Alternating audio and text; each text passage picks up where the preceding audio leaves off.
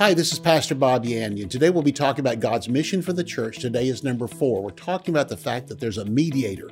This was all part of God's plan for us to come to Him, and the mediator has to be equal with both God on one side, man on the other. We know Him as Jesus Christ. Let's go to the Word of God and find out even more today. For more than 40 years, Bob Yandian has been an expositor of the Bible, making seemingly complicated doctrine easy to understand. Grab your Bible and something to take notes with and study the Word of God with Pastor Bob Yandian. Hello and welcome again to Student of the Word with Pastor Bob Yandian. Great to have you here today. Today is number four in my teaching on God's mission for the church today and our part in it. So we've been taking up, in fact, we started in uh, Ephesians chapter 3, describing in verses 8 through 12 the plan that God had from before the foundation of the world. And he called this plan the mystery. Mystery is not something we don't understand, it's something they didn't understand in the Old Testament, but it's been revealed to us today. We know things Isaiah never dreamed of, Moses never heard of. Uh, other ones that wrote books of the Old Testament, Jeremiah, they didn't know these things were coming. Daniel was one of them that didn't know it was coming.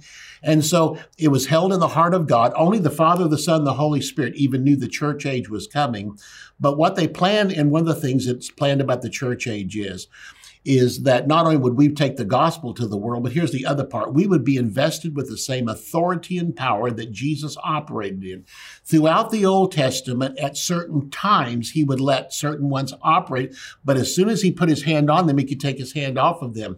It has come upon us as the church to remain.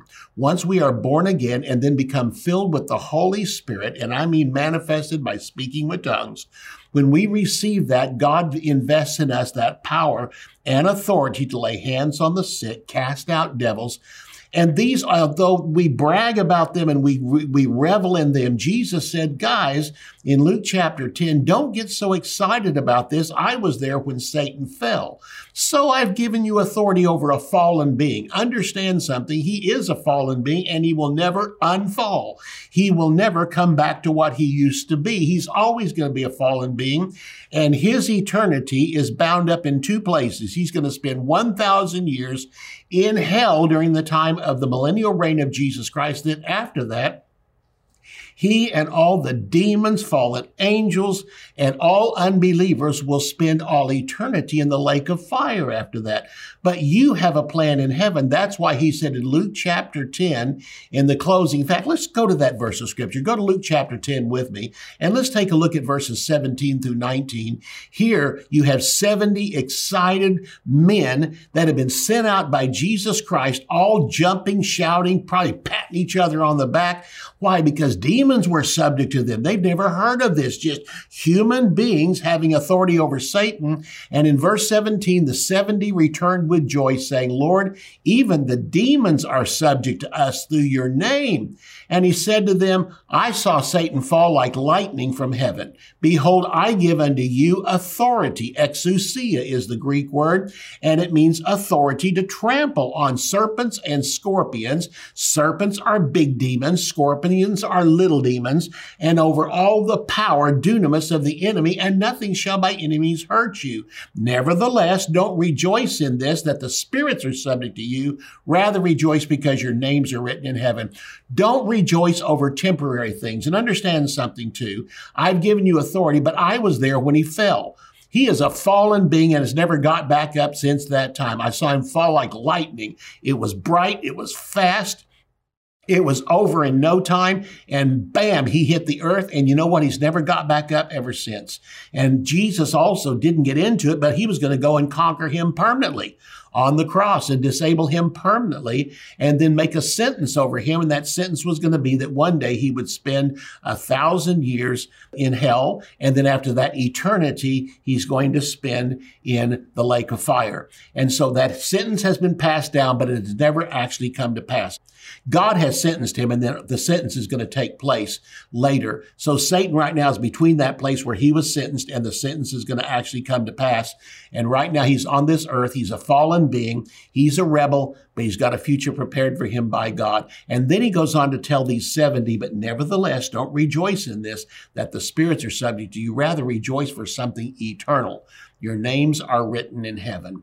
And so let's talk about this now and what the Word of God has to say about this. And what about what Paul had to say? Let's talk again about the mystery found in the Word of God and uh, what God has planned for us. Again, the book that I'm talking about, that the things that we're talking about here in this was found in Ephesians chapter 3. Again, we found this in verses 1 through 12 about what God's place for us in the body of Christ has been given. Paul sees himself in these verses of scripture, especially the book of Ephesians. And by the way, that's what I'm offering when halftime comes along. I'm going to allow you to get the book, and uh, they're going to give you a place where you can call and you can get this book for yourself. Again, you'll be blessed by it. But Paul sees himself in this book of Ephesians, as well as the other things that he has written, no longer as the chief of sinners, but now the least of all the saints. And he's looking at himself and run, listen, he understands this. Whenever he was a sinner, he was on call all the time. Uh, if the Jerusalem Post ever needed to, to write something about what was going on among the Pharisees, he was the spokesman for everything. He was known everywhere. But now he no longer sees himself as the chief of all sinners. He sees himself as the least of all the saints. Here's the beauty of it. He was the most high ranking sinner you could find on this earth. And now he's the lowest ranking of all the saints, but he still took a step up. I would rather be the underside of the toe in the body of Christ than to be the greatest sinner out there alive. Because why? He took a step up coming into the body of Christ. His responsibility, different than the other writers of the New Testament, was to enlighten all the church of their position in Christ that was never known or available before Jesus came. Old Testament saints, Old Testament priests, prophets did not know of our time period. Angels, Satan, nor demons knew the church age was coming. The apostles of Jesus didn't know the church age was coming.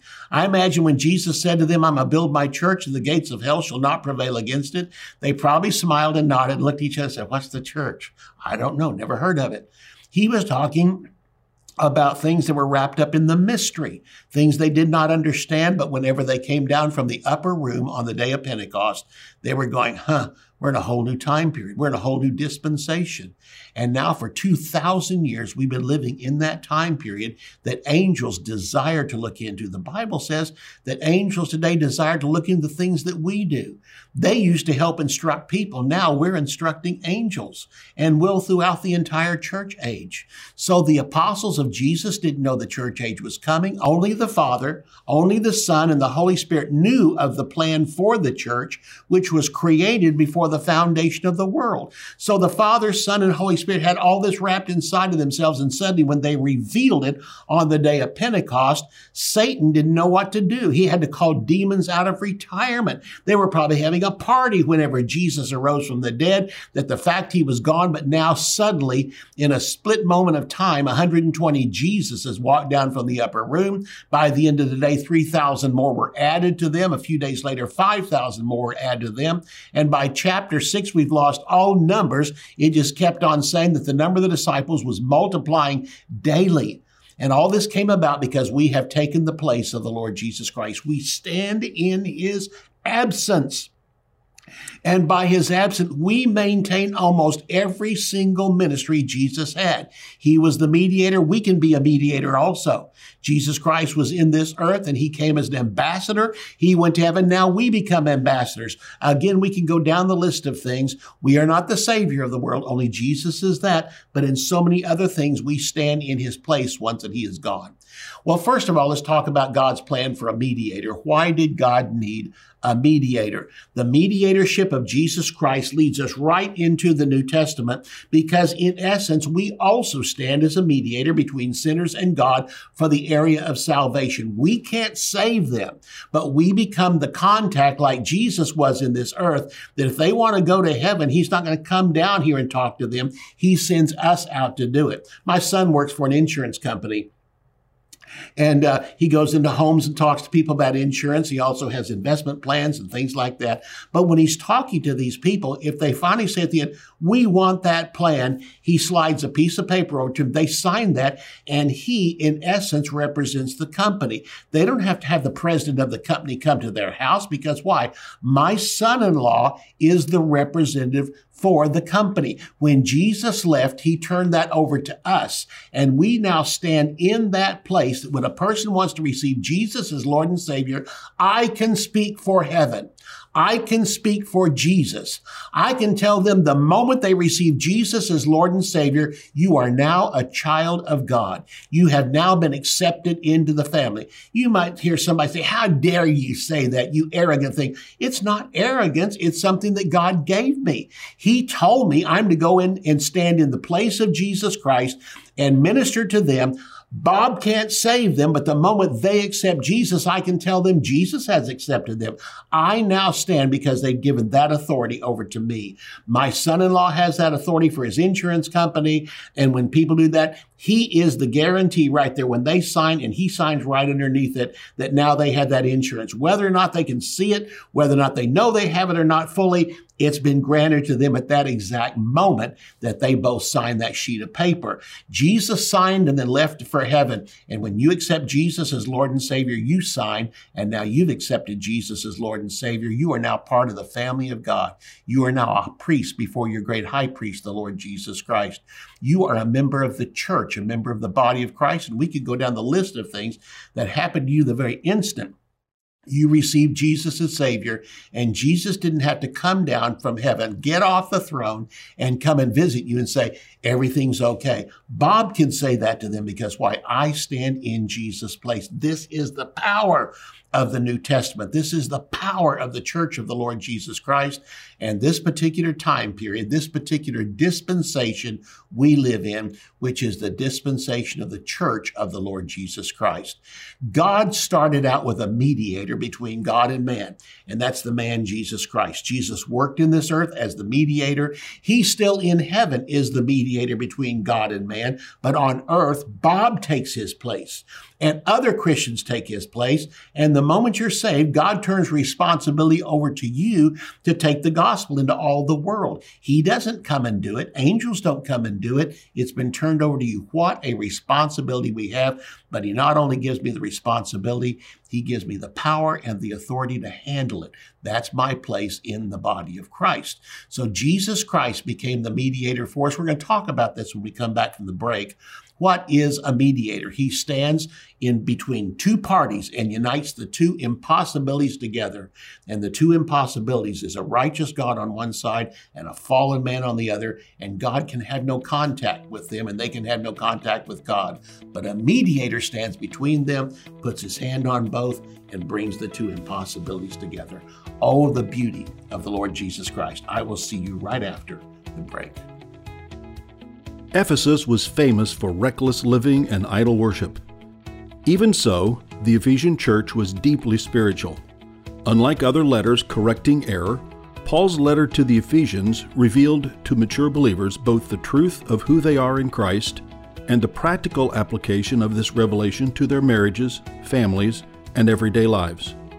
Bobby Yandian's New Testament commentary on Ephesians ties in Greek word studies and scriptural references revealing God's empowering grace and the unprecedented authority of every believer as part of the body of Christ on earth.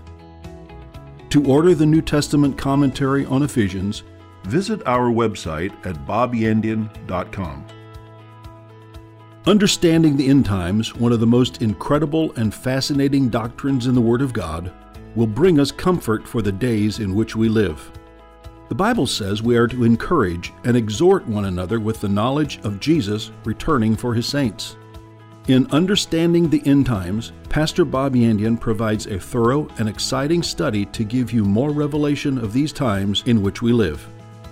Topics include the seven dispensations, the dispensation of the mystery, the rapture of the church, the judgment seat of Christ, Daniel's 70 weeks, the temple discourse, the tribulation, the second coming, the millennial reign of the Lord Jesus Christ. To order Understanding the End Times, visit bobyandian.com. Bob Yandian Ministries is training up a new generation in the Word of God. Because of your generosity and faithfulness, this teaching ministry is able to change countless lives. You will never know until you get to heaven how many people received Jesus, were filled with the Holy Spirit, healed, or found God's will for their life through your support and prayers. If you would like to become a partner with Bob Yandian, visit our website at bobyandian.com and click on Partnership. Turn with me to Job chapter 9. We're going to take a look at verses 1 through 4. Then we're going to jump down from there and go down to verse 32 and verse 33. In Job chapter 9, Job is facing this moment and uh, we know that Job went through a lot of problems. By the time the chapter nine came along, he's swimming in problems and he doesn't quite know what to do. And he, he suddenly comes to this point. He starts looking at God like, oh, you're just playing games with me, aren't you? You know that you're a righteous God. You know that I'm a fallen man. You know that you're perfect. You know that I'm not. You know, in fact, let's take a look at verses one through three. It said, Then Job answered and said, speaking to God, Truly I know it is so, but how can a man be just with a righteous God. How can a man be righteous in front of God? If one, that's me or anybody else, if one wished to contend with him, he could not answer him one time out of a thousand. What is Job saying here? Job is simply saying this You know, God, you're just having fun with me. You're just prodding me. You know that I'm a fallen man. You know that I don't know everything. And you know that you're righteous, God. And you also know that you know everything. And, uh, in fact, look with me at verse 32. This is where we're going to jump down to. The problem here is this what is the problem between me and God? He's God, I'm a man. Verse 32 For he is not a man as I am, that I may answer him and that we should go to court together, nor is there any mediator. Your King James calls him a daysman, nor is there any mediator between us who may lay his hand on us both. Here's the problem You're righteous God, you know everything. And uh, in fact, in these verses of scripture, we're even told this in verse 4, back in the, he said, if God would ask me a thousand questions, I wouldn't know any answer. If God asked me a thousand questions, He has at least that many that I don't even know where in the world I would even start to tell you, Lord, what the answers are. And so He said, You were here when the universe started. You were here before all that. You never had a beginning. You know the answer to everything, and I don't know much. So it would be easy for you to look at me, and it would be easy for me to look stupid in front of a, such a righteous and an all knowing God. But here's the problem. He said in verse verse 32, here's the answer. We didn't know he was quoting an answer. In verse 32, he is not a man as I am. I am fallen man. And he understood this. Job understood he was a fallen man. He's not a man like I am that I may answer him and that we should go to court together. Verse 33 Nor is there any mediator between us who may lay his hand on us both. God is so righteous. I am so fallen. And there's this big gap between us. He's in heaven. I'm on earth. He's surrounded by righteousness. I'm surrounded by unrighteousness. I am unrighteous in myself. My friends are unrighteous. You have all the support of the angels in heaven. I have no support down here. My wife's against me. My friends are against me. My friends are telling me just, you know, forget about God. My wife even told me, curse God and die. I'm by myself. I, and he says, the problem is you're righteous in heaven. I'm on earth. He says, I just wish there was somebody between us called a mediator that could lay one hand on God and one lay one hand on me and bring these two impossibilities together because righteous God and fallen man could never get together. Why? I can't even touch righteousness and you can't touch sin. You can't become me because I'm sinful. I can't become you because I'm sinful and I can't be as righteous. It's an impossible situation for God and man to get together. Uh uh-uh. uh Verse 33 says it. Neither is there a mediator between us, but here's the point. Yes, there is a mediator between us. We have someone who is equal with God and equal with man that can bring the two impossibilities together, and that is the Lord Jesus Christ. The issue is not the fact that God was all just smarter. He's righteous and we are not. And there seemed to be no mediator equal to both sides who could lay his hand on both and pull the two impossibilities together. But here's the point. You know, my dad worked for uh, uh, an organization, American Airlines in Tulsa, for years. And they had a union. And so if there was always this big argument going on between management and the employees, the union would come in and try to lay their hands on both. I'm not a big union man. I'm not a big supporter of unions, but my dad loved the union and the fact that they could come in and bring the two together. And they always look for compromise. Well, Jesus couldn't look for compromise because God couldn't compromise and became a little bit of a sinner. And man couldn't compromise and become a little bit righteous because why? It's impossible for both to do that that. It looked like it was impossible for God and man to come together until Jesus Christ came along. And Jesus Christ became the God man. Jesus Christ, the God man, united God and man together. He put one hand on God because he is God. He put the other hand on man because he is man, and he brought the two together. Here's the point man needed someone to become God. God needed someone to become man. And Jesus Christ became that. Jesus Christ was not 50% God and 50% man. He was 100% God and 100% man. He was the God man. And because of that, because of the righteousness that was in him, he was as righteous as God, but he was not a fallen man. Therefore, he could bring the two together. Because he was human, we could identify with him. Because he was perfectly righteous as a human being, God could identify with him. And so Jesus Christ did what no other person could do. In fact, in the Old Testament, we are told in the book of Galatians and in the Old Testament that Moses was the mediator between the nation of Israel and God. Why is that not good? Well, it's good because at least he was a mediator, could bring the two together. But the point of it was, even Moses was a fallen man. He walked in more righteousness than most people around him, but he was still a fallen man. He, he appropriated the promises of God, walked in the power of the Holy Spirit and all this, and lived a good life, but even, even he sinned. There was times he sinned when he first got saved, and then later on, uh, we know he's the one that uh, whenever God was approaching the nation back there, that he actually hit the rock and hit the rock twice when he should have spoken to the rock. And because that, he didn't get to go in the promised land. So he's still dealing with a fallen man. But Jesus Christ came, and from even his, his birth, he was not born as the result of a man and a woman having sexual relations with each other. He became born because God placed the seed inside of a virgin, a woman, and through that, Jesus Christ came without the barrier of sin in his life. He was not a fallen being. He entered into this earth like Adam. In fact, the Bible calls him the last Adam.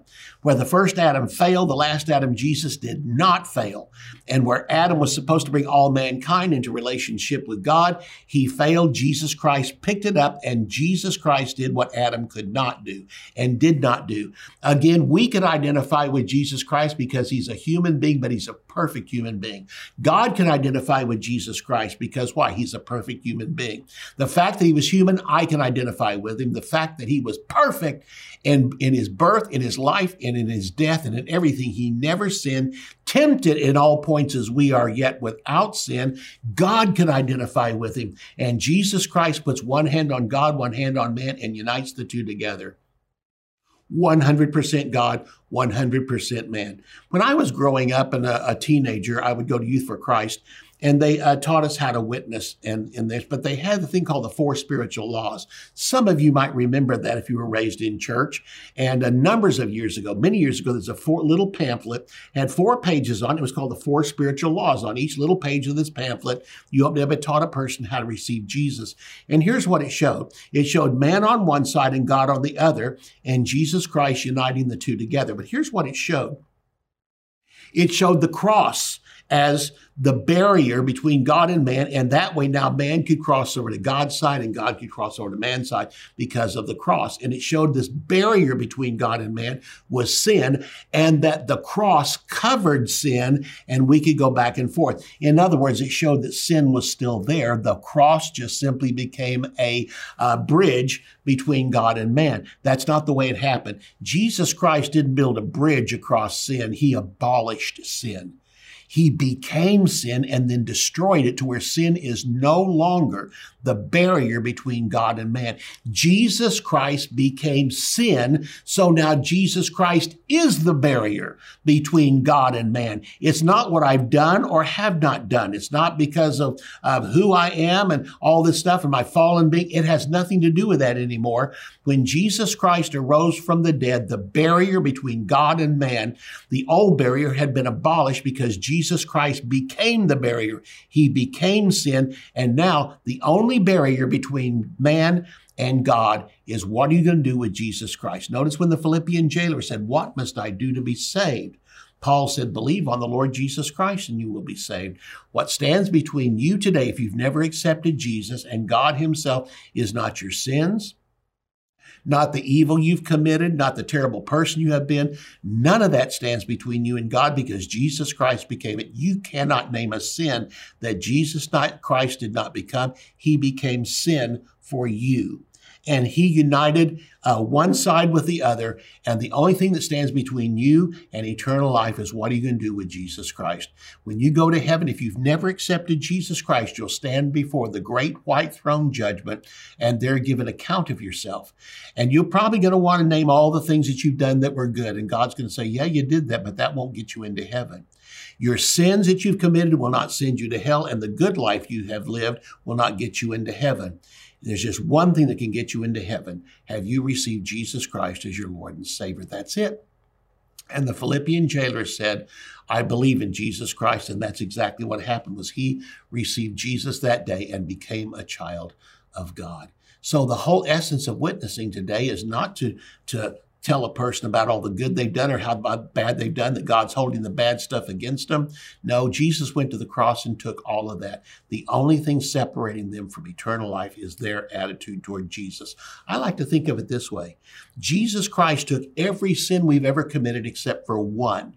And that one sin he did not take on himself was our rejection of Jesus Christ. And he leaves that one to us. He judged homosexuality. He judged lying. He judged stealing. All the things you might have done in your life bad and you know the things that how you've oh, you know turned against people people turned against you and you reacted against them. All the things you've ever done wrong in your life jesus took except for one thing and he leaves that for you to judge. And that's today when you accept jesus christ as lord and savior? If god would have taken that sin and jesus would have taken that sin on the cross then everybody would be automatically saved. But he left that one for you to judge and it's the only thing that keeps you out of heaven. Those names not found written in the book of life were cast into the lake of fire. And that will be you if you don't accept Jesus. But today you have an opportunity to accept Jesus Christ as your Lord and Savior. If you've never done that, why don't you just open up your heart right now and just simply say to God, Father, I've blown it. I've tried to run my life all these years and I just can't do it. I now open up my life and accept Jesus Christ not only as my Savior, I accept Him as the Lord of my life and I turn my life completely over to Him. Thank you for receiving me in Jesus' name. And at that moment, you become a child of God. And that and your separation between you and God is gone. The mediator has made you one with God. I'll see you tomorrow. You can order resources, become a partner, or browse free articles and podcasts by visiting our website at bobyandian.com.